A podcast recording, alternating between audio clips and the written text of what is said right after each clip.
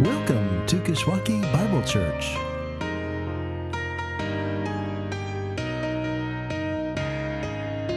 I invite you to uh, grab a Bible and turn to 1 Corinthians chapter 5 today. We're going to look at the entire chapter. It's one of the shorter chapters, so we're going to do something unprecedented in our study of 1 Corinthians so far and uh, work through an entire chapter of Scripture this morning. Believe it's on page 954 in the Bibles that are available in the rack where you came in this morning. Thought we'd start out today uh, by playing a little word association game. Are you guys up for that? A little word association? You know how that works? I say a word, you say the first word that comes to your mind. Should we give it a try?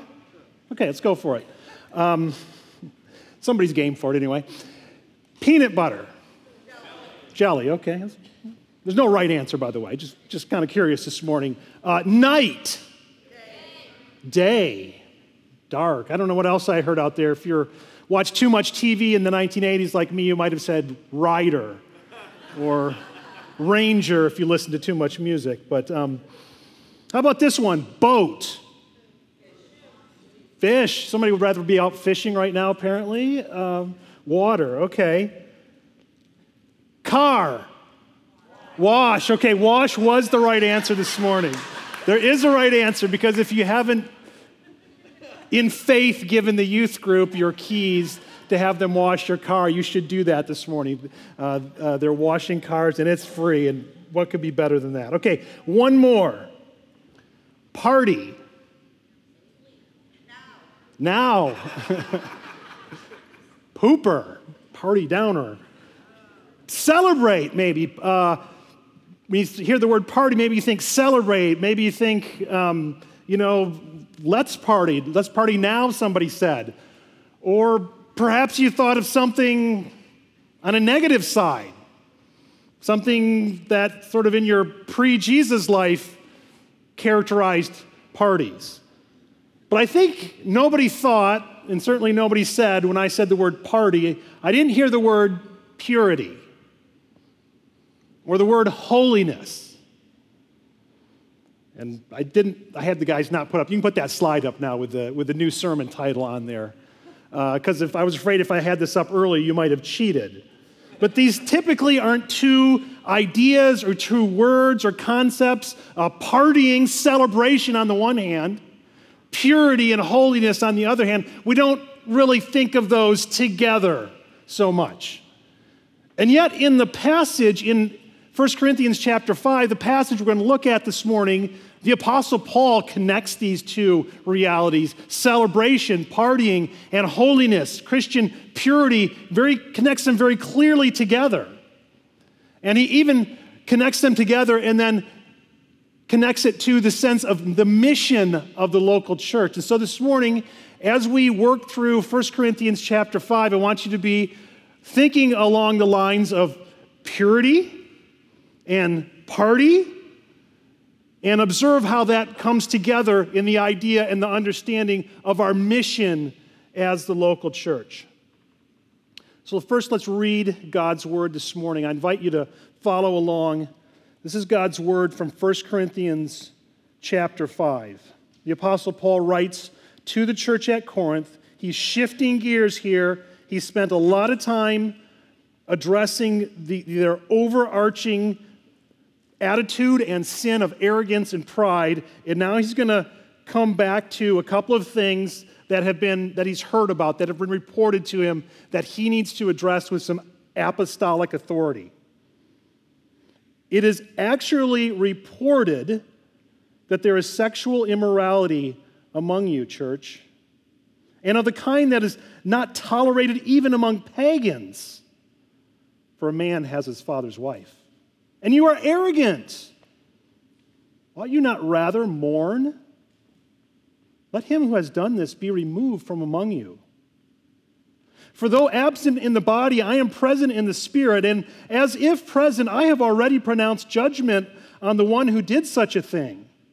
When you are assembled in the name of the Lord Jesus, and my spirit is present, with the power of the Lord Jesus, you're to deliver this man to Satan for the destruction of his flesh, so that his spirit may be saved in the day of the Lord.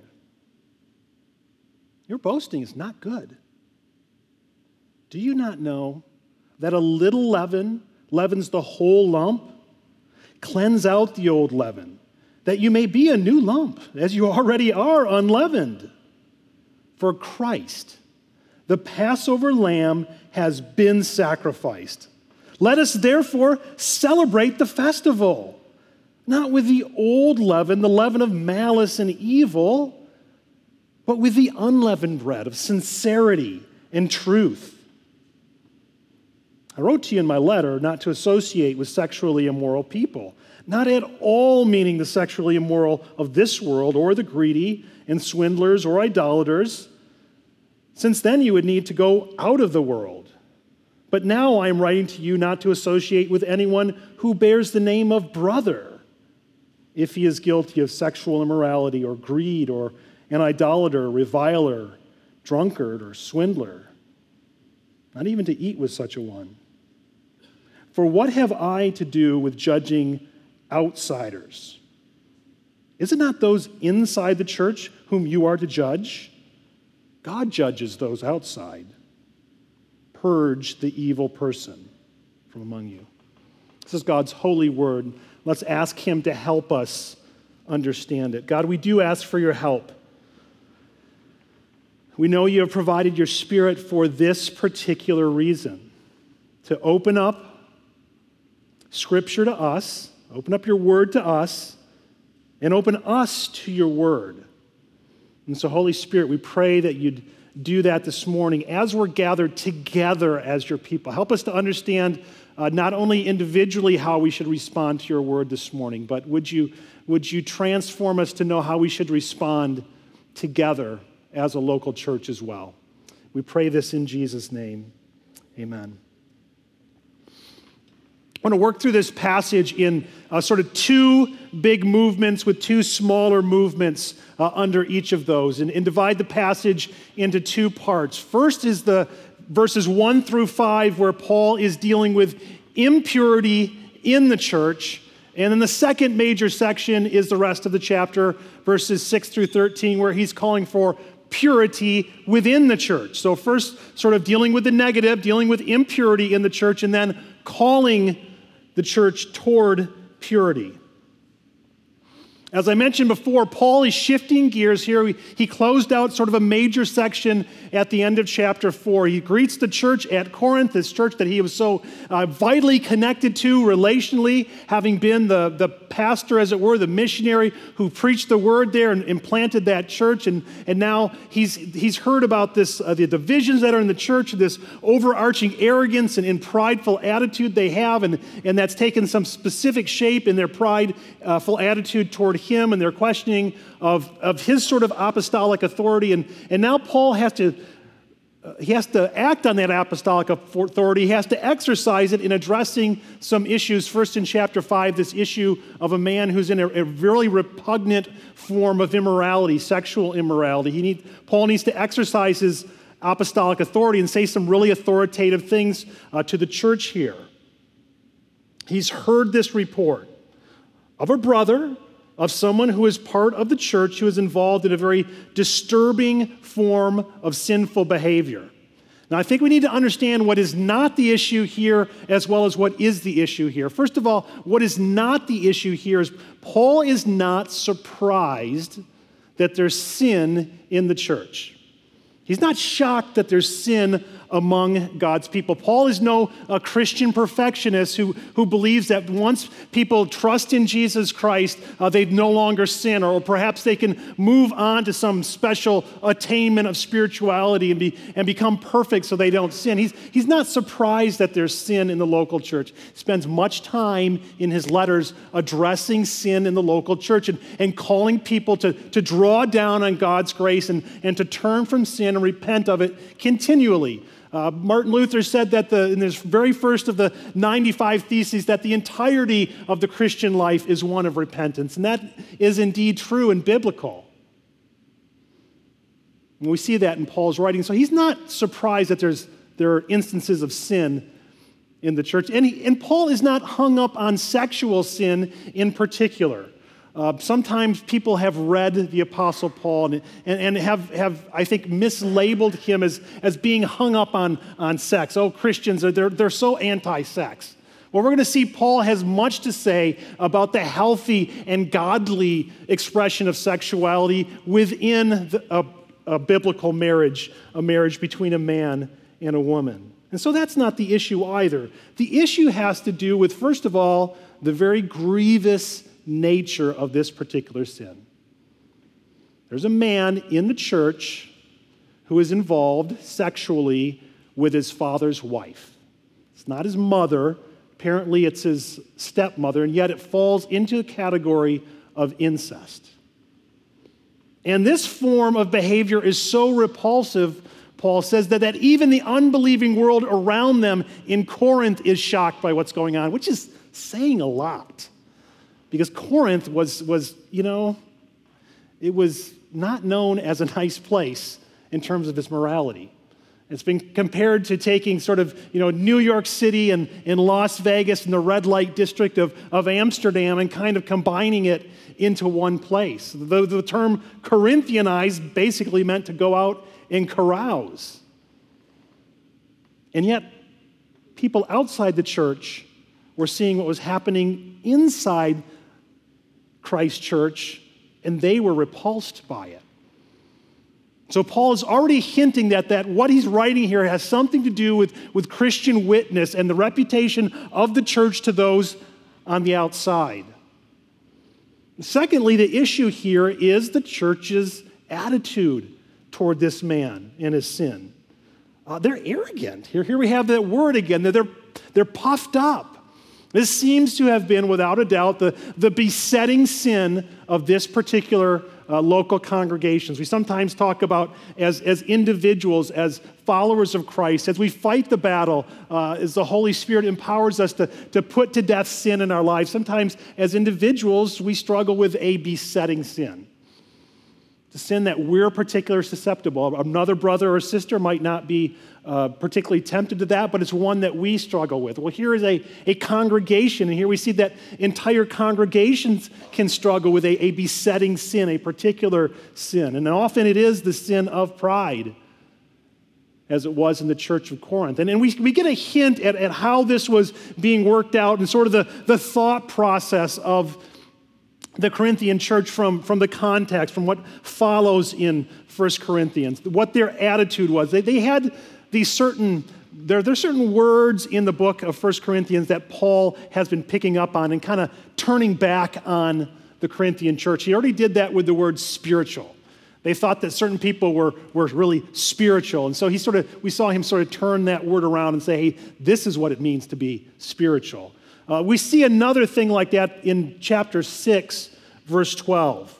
It's actually in quotes uh, in the ESV, and I'm sure in other translations as well. Verse 12 begins with a quote All things are lawful for me. This is a little slogan that the church in Corinth, you know, we have our little slogans, I suppose. Uh, you know, praise the Lord. Uh, everything happens for a reason. We have these little slogans we like to say in sort of church world. They had a slogan that said, hey, everything is lawful for me and then Paul begins to correct them. But not all things are helpful. All things are lawful for me, but I will not be dominated by anything. We see Paul do the same thing in chapter 10, verse 23. And the issue here was a misunderstanding of God's grace by the Corinthian church. They understood rightly that through faith in Jesus, the perfect lawkeeper, they were released from the law as a means of righteousness. The, law no longer stands over the head of a Christian accusing him or her, praise God, once they trust in the broken body and shed blood of Jesus Christ for their righteousness. The, the righteous one who laid down his life for us. And so we don't have to earn or attain righteousness. This is the big issue that all people have in the world is we need to be righteous to stand before a holy God and we don't have it. But as Paul writes in Romans, God provided a righteousness outside of ourselves, an alien righteousness through Jesus Christ. And so we are righteous in the sight of God through faith in Him. And so the law does not condemn us that way. But that doesn't mean the law has no place in the Christian's life. And that's the misunderstanding by the Corinthian church. It's sometimes called antinomianism, uh, anti against the law. I'm, uh, I'm done with the law.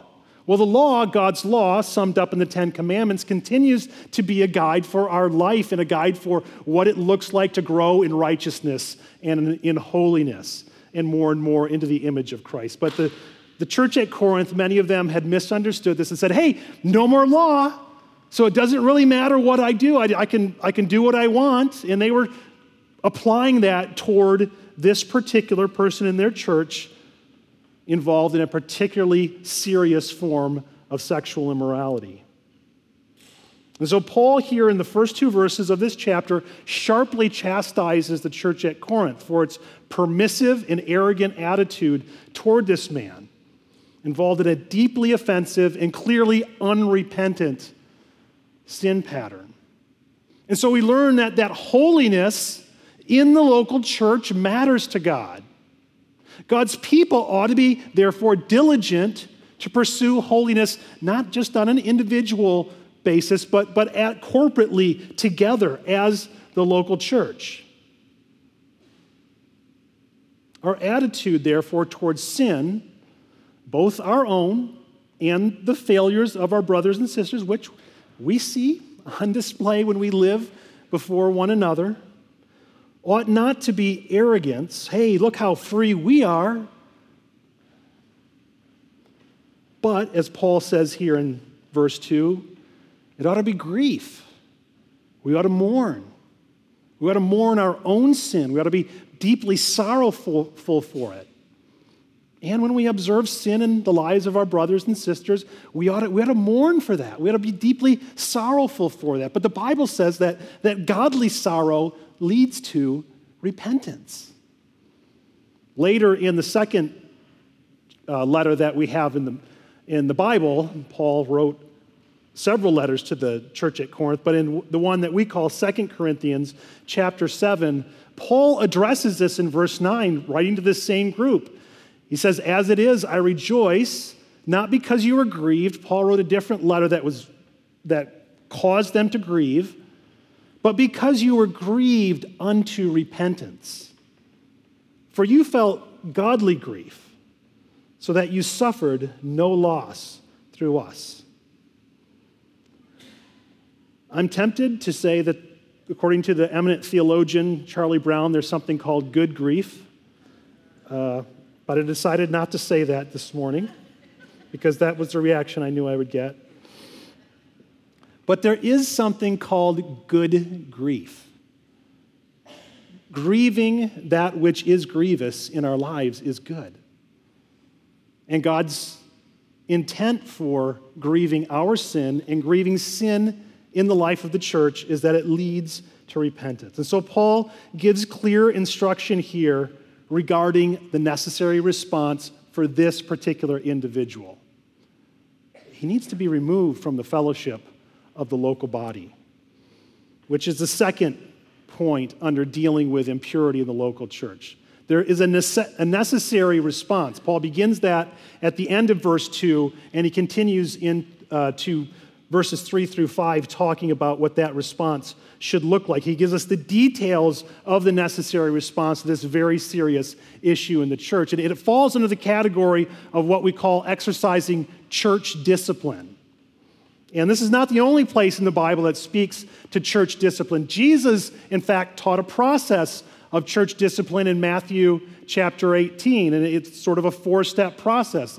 I think all of us need to be familiar with this.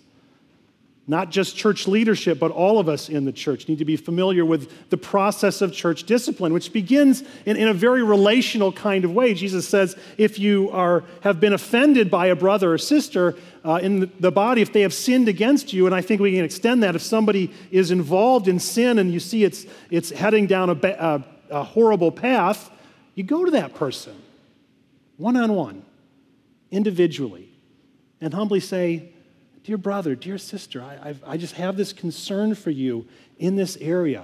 It, it seems that in this area, your life is out of line with, with what it should be as a follower of Christ. And um, could we talk about that? And could you help me to understand? And I want to point you to, toward God's grace and, and the, that is available you, th- to you through repentance. And Jesus says if, if they receive that well, if they repent, your brother or sister has been won. But if they don't, then, step two is to go to that person, again, with great humility, with one or two other believers who know them, and again, do the same thing. Humbly plead with them to turn from their sin. And even if after that step it doesn't happen, then the third step is to let the church know, to let the entire congregation know. And I think the implication is that the church might be lovingly calling that person to repentance and praying for that person and then, if they still do not repent, and notice how this takes a lot of time, and there's a lot of pleading, and there's a lot of loving, and there's a lot of praying for, and there's a lot of care. Then finally, if they do not turn, Jesus says to treat that person as if they're an outsider, treat them as if they're an unbeliever. Here, Paul says that person needs to be put outside of the fellowship, the protective fellowship of the church. And that, I believe, is the situation that we have here with the incestuous man in Corinth, recorded here in 1 Corinthians chapter 5. I think much time has elapsed. It's not clear exactly is, is, the church condoning this sin, but their silence says volumes. It says that they're, they're at, the, at the very least tolerating what's going on in this man's life. Apparently, uh, the woman that he is involved in, with is not part of the church. Uh, they're not addressing her. It appears that she is an unbeliever, she is on the outside. And Paul is concerned because the church is allowing this man to, to, to think and to act and to go on as if uh, he can continue his life of sin without eternal consequences. I can't help but think of Romans chapter 6 when Paul asks the question and then answers it himself. Shall we go, shall we go on sinning that grace may abound? Paul's answer to his own question by no means. May it never be. How can we who died to sin united with Christ in his death, how can we who died to sin still live in it? By no means. This man is on, on terribly shaky ground. And you need to care for him and love him enough to take this step. And Paul makes it really clear what that step is. Four different times in this passage, he says what needs to happen with this, with this man. Chapter end of chapter, uh, excuse me, end of verse 2. Let him who has done this be removed from, from among you. Uh, verse 5 You are to deliver this man to Satan for the destruction of his flesh, so that his spirit may be saved in the day of the Lord. Verse 7 Cleanse out the old leaven, that you may be a new lump. And the very last verse of the passage at the end Purge the evil person from among you. It's very clear. And it's very clear that the exercise of church discipline in the local assembly is a weighty, weighty matter. But it can't be avoided. It must not. And for us who live in a culture that's, that's so dominated by the, the idea and the value of, of tolerance, church discipline, especially this final step of, of, of excommunicating someone, that's the idea. They're, they're, they're, they're out, they need to be put outside the fellowship of the church. They need to be uh, denied the, the means of God's grace in communion because they're not living as a believer. They're, they would be eating and drinking judgment to themselves, the scripture says. Especially in, in our culture, in our mindset, when we think about that, it sounds really harsh. It sounds unloving. Hey, who am I to judge? I'm not perfect. Don't we all need to be just, just a little bit more humble? Well, it's interesting that the reason we might give for not exercising church discipline, namely, we, got, we need to be humble. Um, in the case of the Corinthians, it was just the opposite. They were not exercising church discipline because of their pride. And perhaps that is a, a heart check for us as well if when the time arises. And this is one of the beauties about talking about church discipline when a church is not in the midst of exercising church discipline. Now is the time to, to understand the biblical foundations of this process and, and for a church to make its commitments. And so it's helpful to think through some of the guidelines that are here in this passage for exercising godly church discipline. I just want to point to four of them by observation. First is that church discipline is the function of the local church. Notice that in, in verses 3 through uh, 5, where Paul talks about how they ought to carry out this process. In verse 4, he says, When you are assembled in the name of the Lord Jesus. Uh, it isn't just the leadership or some other group uh, doing all this back in a room. Uh, there needs to be conversations with the leadership and with elders, but it happens, it's carried out as the body of Christ, as the local assembly. Notice, secondly, that the process is conducted under God ordained authority. And now here we have Paul's apostolic authority. And it's, it's, it's, a little bit fuzzy what exactly he means here, but it's clear that this process of disciplining this man needs to happen under his apostolic authority. He says, Now listen, you guys need to, need to assemble together, and, and I'm going to be with you. I'm not going to be with you in body, but I'm going to be with you in spirit. And what Paul means by that is not exactly clear. Uh, probably two different things or a combination of two different things. Uh, one is they're assembled the Holy Spirit dwells in each of them, and together in the body of Christ, there, uh, that same Holy Spirit dwells in Paul. And so Paul says, by extension, there's a, there's a very real sense in which, as your father in the faith, I'm with you when you gather for any purpose, and certainly when you gather to carry out this very serious issue of church discipline. I think what Paul also may mean here is that they are reading a letter that he wrote as an apostle. And he's, he's understanding that they're going to read that together as they're assembled. And so Paul's apostolic authority is, is coming to them through that letter, which, by the way, has become God's word for us. It was God's word to them, and now it has been uh, in our canon as God's word. And so there, there is this understanding that, that we carry out, we carry out church discipline under the apostolic word of God, under the authority and the covering of the word of God. And, and whatever, whatever we do needs to flow out of the truth of God's word and not our own ideas and not our own wisdom. Third guideline for church discipline is that we learned here that it is reserved not for any old time one of us sins or trips up. Yes, all sin is serious to God, all sin is an offense to Him. But here we learn that church discipline is reserved for especially grievous forms of sin. This, in this case, because it threatened to contaminate the entire church. Paul uses this example of leaven, sort of like yeast, right? The, the, the agent that, that is in dough that makes it so that dough will rise when you bake it into bread or whatever. And uh, you just need a little bit of it, put it in the whole lump of dough. It permeates the whole thing. And here, leaven is a very negative example. You need to get the, get the leaven out. It's sort of like, you know, that one leaven, that, that sin is going to permeate, it's going to affect the whole congregation. Sort of the um, expression we have one, you know, apple is going to ruin the whole barrel full of apples, one rotten apple. And so it's reserved for those situations where sin threatens to contaminate the whole church. And here also, Paul makes it clear that's reserved for sin that will communicate falsely to the world. Again, Paul said at the beginning hey, the unbelieving world around you doesn't tolerate this. They're looking. And you're giving them a false picture of the body of Christ by tolerating this issue in your midst and not addressing it. And then finally, and perhaps most importantly, note that the goal of church discipline, the goal is always repentance and restoration of the brother or sister involved.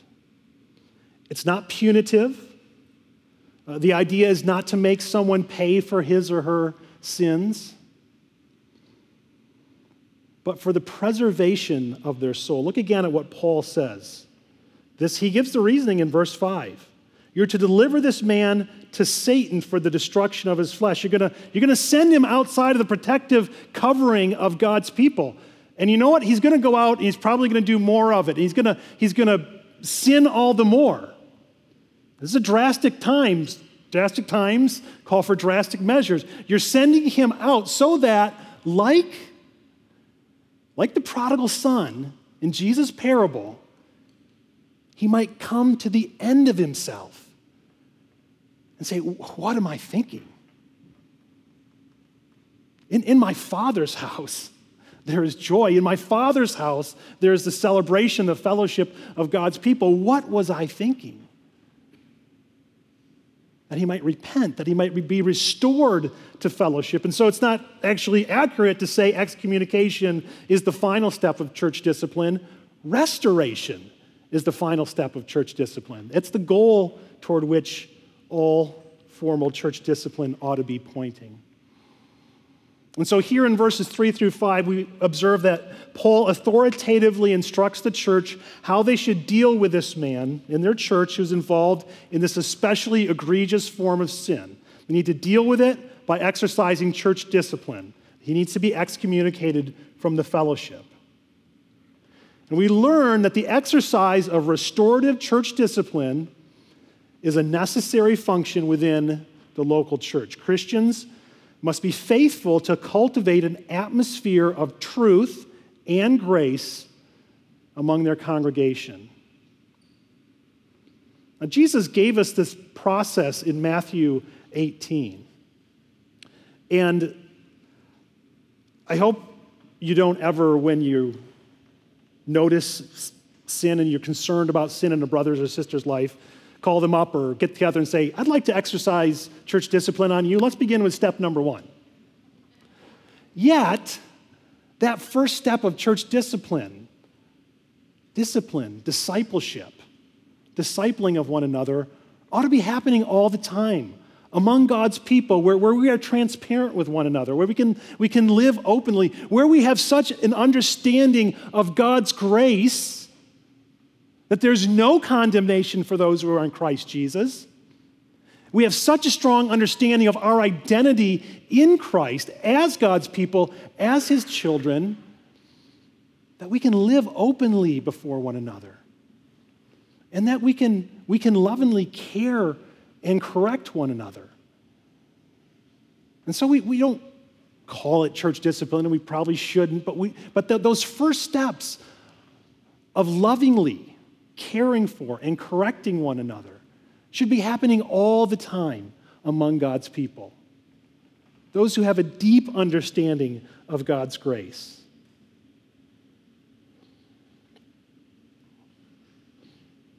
So, now having dealt with this specific case of impurity in the local church, Paul turns the corner and he's going to talk about okay, let's talk about what purity in the church ought to look like. So, let's look at that in the second half of the passage. Calling for purity within the church. Uh, Paul is very intentional with the illustration that he's used to point out uh, about how allowing a serious sin in one person uh, can, can permeate the entire community. He uses that, this example of leaven, a little, little lump of leaven left over from the last batch of dough, worked into a new lump of dough. You're like hearing everything I know about baking bread this morning, by the way. This is it. I got nothing else. So, but you work that in and it permeates the whole batch. You only need one lump to get it all leavened. That's Paul's illustration. But he chooses that illustration, I think, very carefully. Because he goes from a common illustration of leaven and bread that everyone would have understood. And he points to a very specific understanding of leaven and bread as it's connected to the Passover meal. Remember when the Passover meal was established and what it is.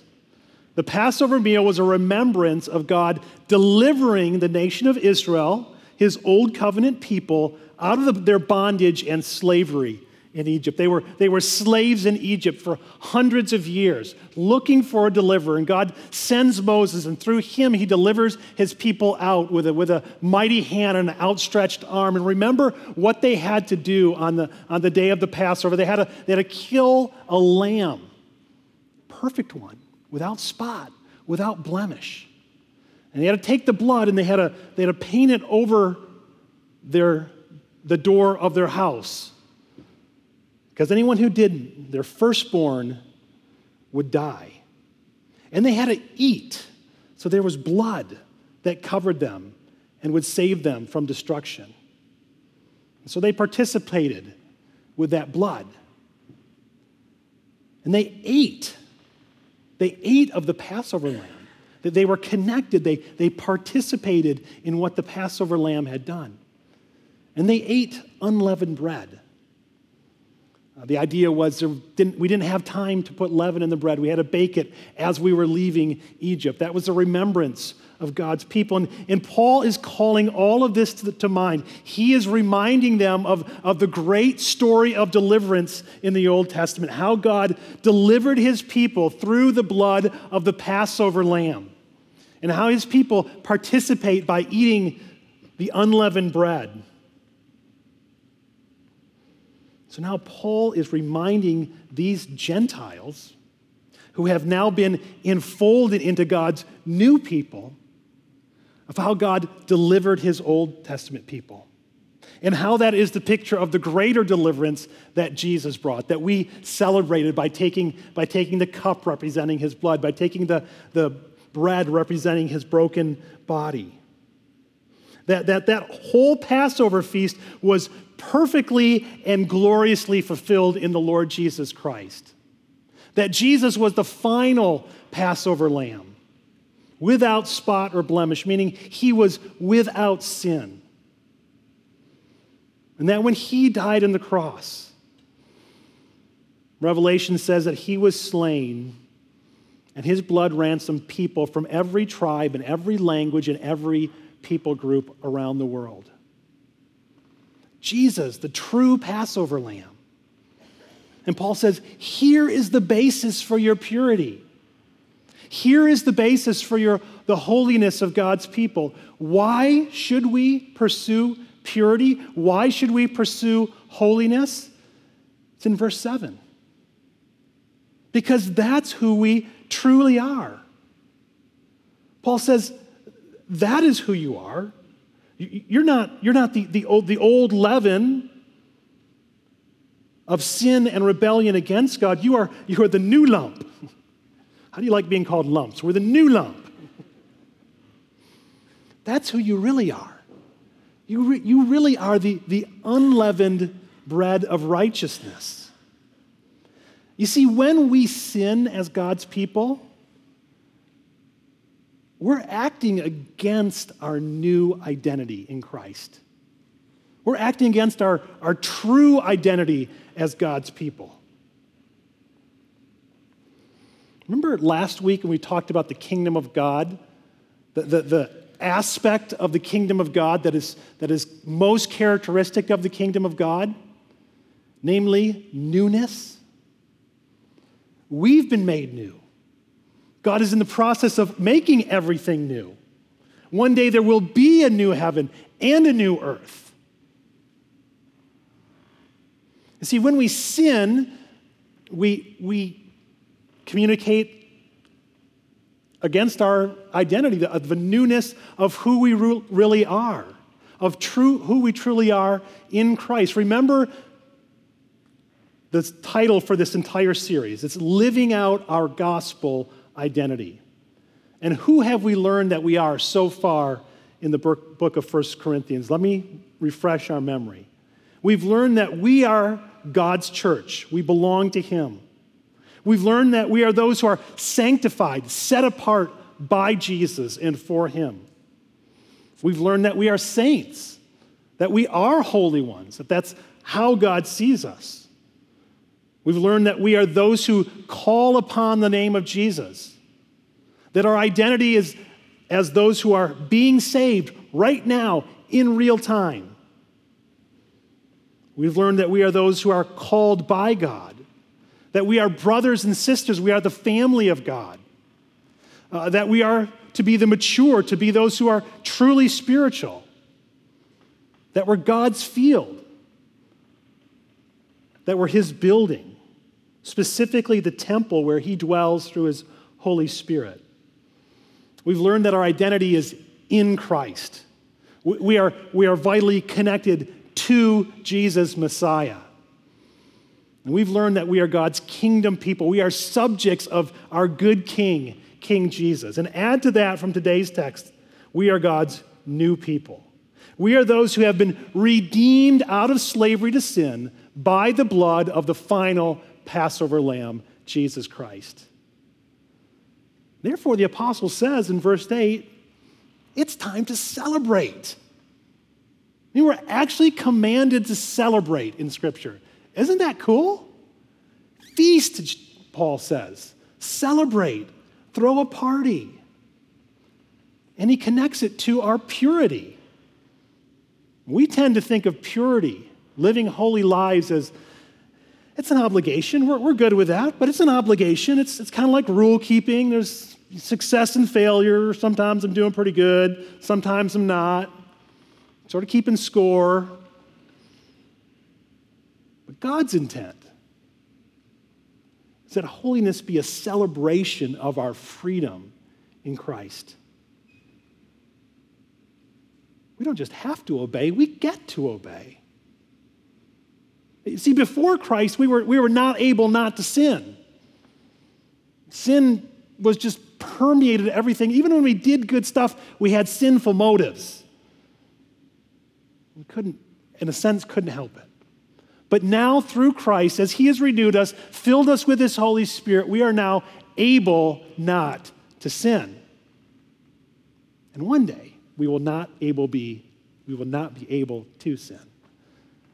We are perfectly glorified in His presence. But for now, by the Holy Spirit's power, we have the ability not to sin. We are released slaves. And what do released slaves do when they get safely to freedom shore? They dance, they sing, they celebrate, they sing the praises of their delivering king. They gladly devote themselves to obeying their king.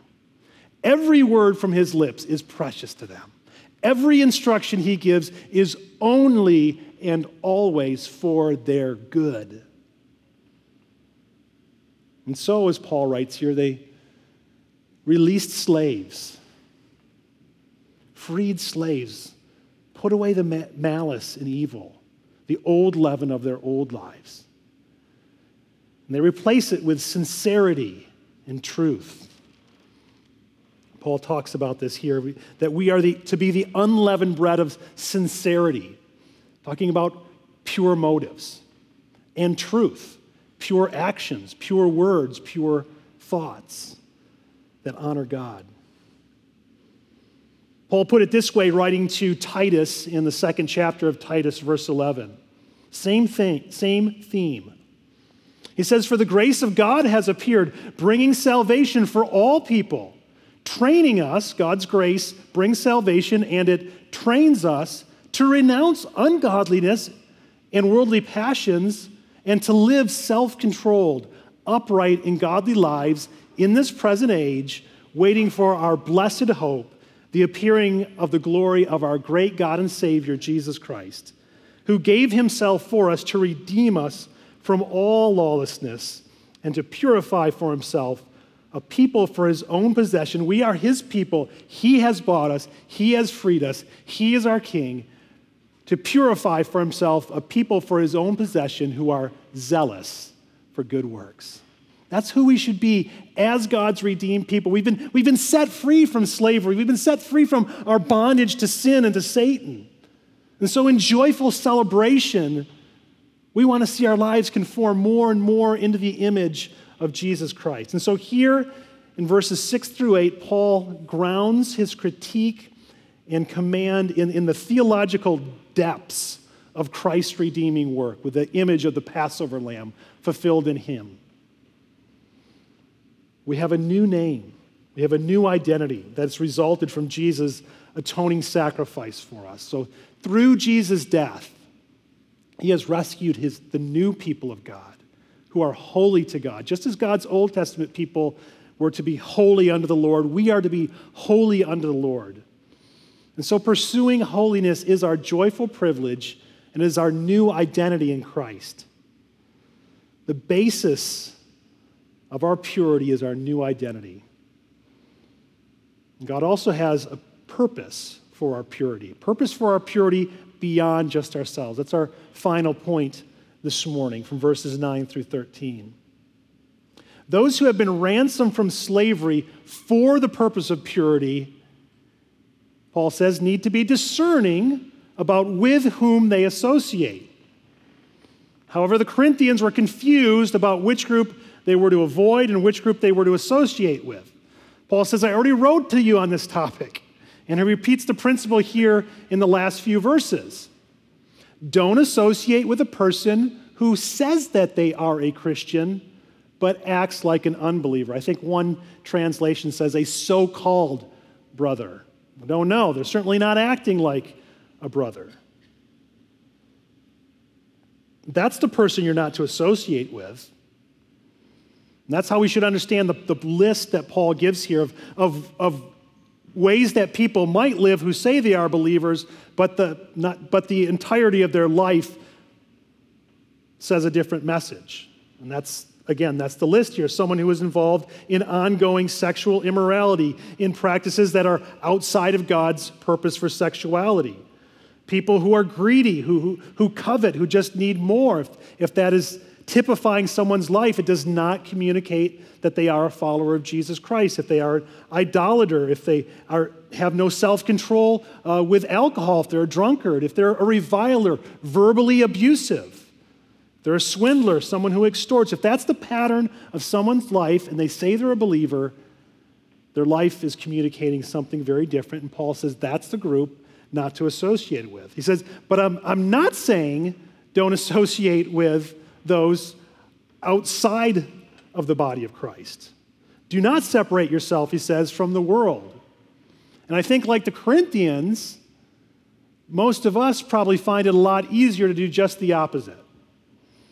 We find it easier to, to separate ourselves and our families and our clean cut Christian fellowship from the, from the big bad world out there, while at the same time, perhaps tolerating worldly lifestyles within the church.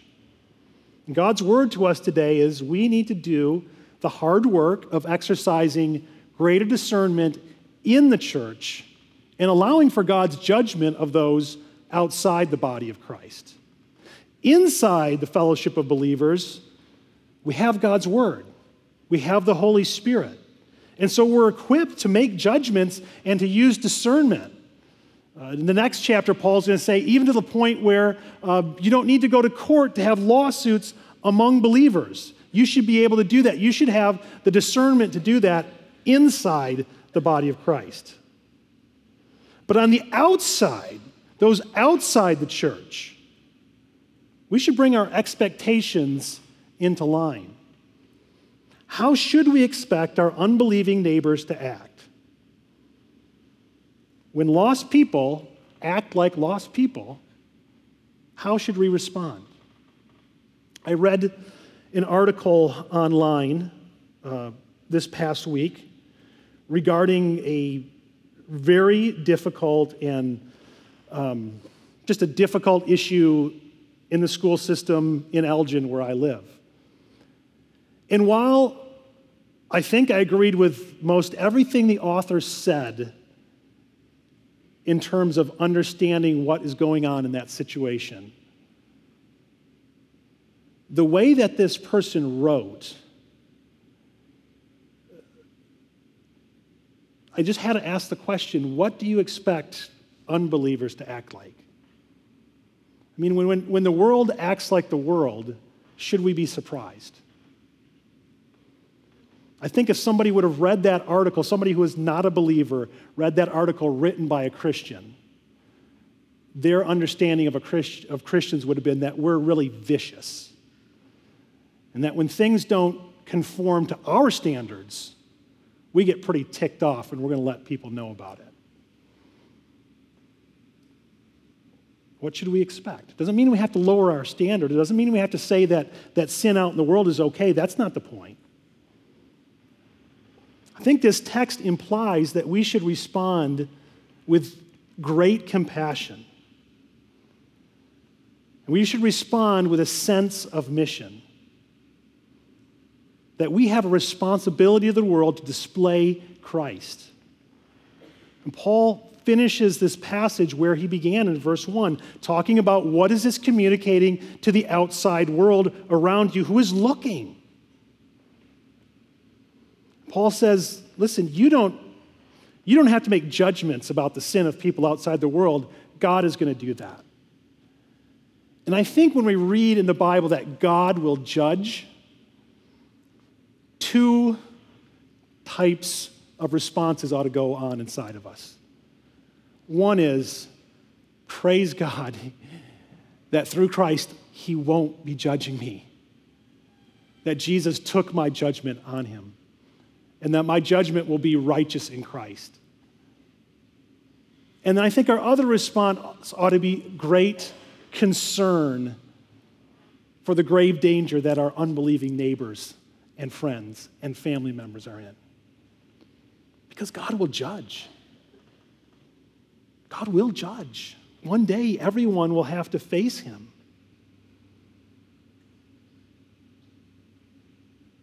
And so we need to understand that our purity has a purpose. Our holiness, God wants to use for his mission. See, the holiness that makes us distinct from the world, even as we're gathered as God's people, this morning that the holiness that is to make us distinct from the world is also to serve our mission to the world. See, personal holiness is not just exclusively personal, it's something that we engage in together. It's, it's living with hope, it's living as freed slaves, it's purposeful, it's what the world needs. The Apostle Peter put it this way uh, regarding our identity in Christ and our mission to the world in 1 Peter chapter 2. He said, He identifies who we are. You, we, we're a chosen race. We're a royal priesthood. We're God's holy people, a people for His own possession, so that we might proclaim the excellencies of, of Him who called us out of darkness into His marvelous light. Once, like our neighbors, we were not a people, but now we are God's people. Once we had not received mercy, but now we have received mercy. And so, how should we live? Beloved, I urge you as sojourners and exiles to abstain from passions of the flesh. Live holy lives. Abstain from passions of the flesh which wage war against your soul.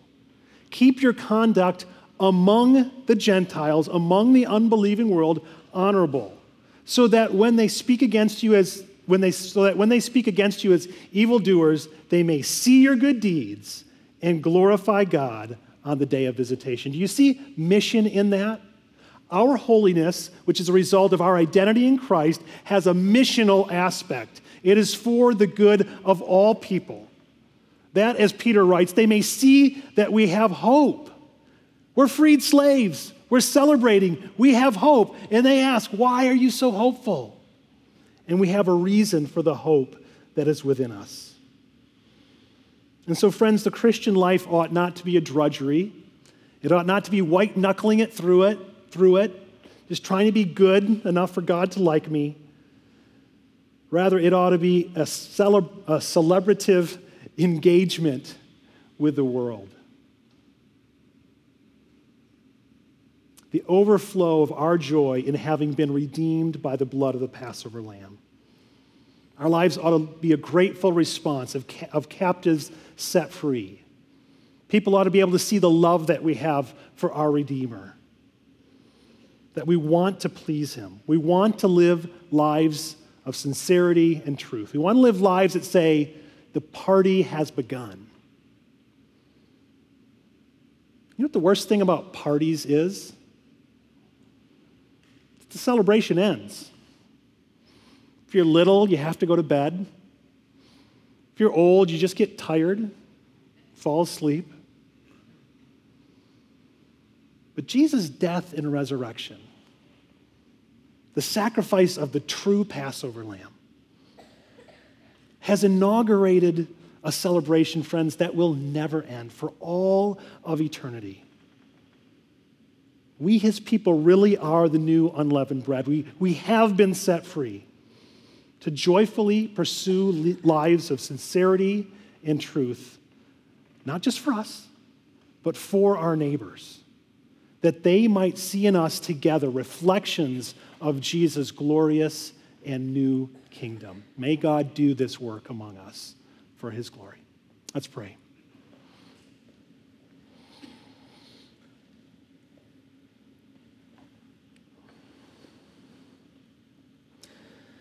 God, we say when we look at our lives and know that we were once those on the outside. And by your grace, you've brought us in through the blood of the true Passover lamb. We say, God, look what you have done. You've made us your dear children. You've, you've caused us to become your people.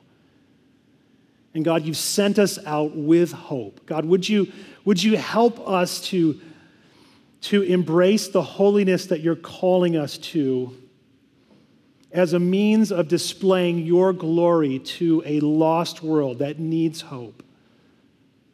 To those who are still captive to their sin, may, may we tell them of our, of our King who has saved us, who has delivered us, who has released us, whose praises we sing together. We pray this in his name.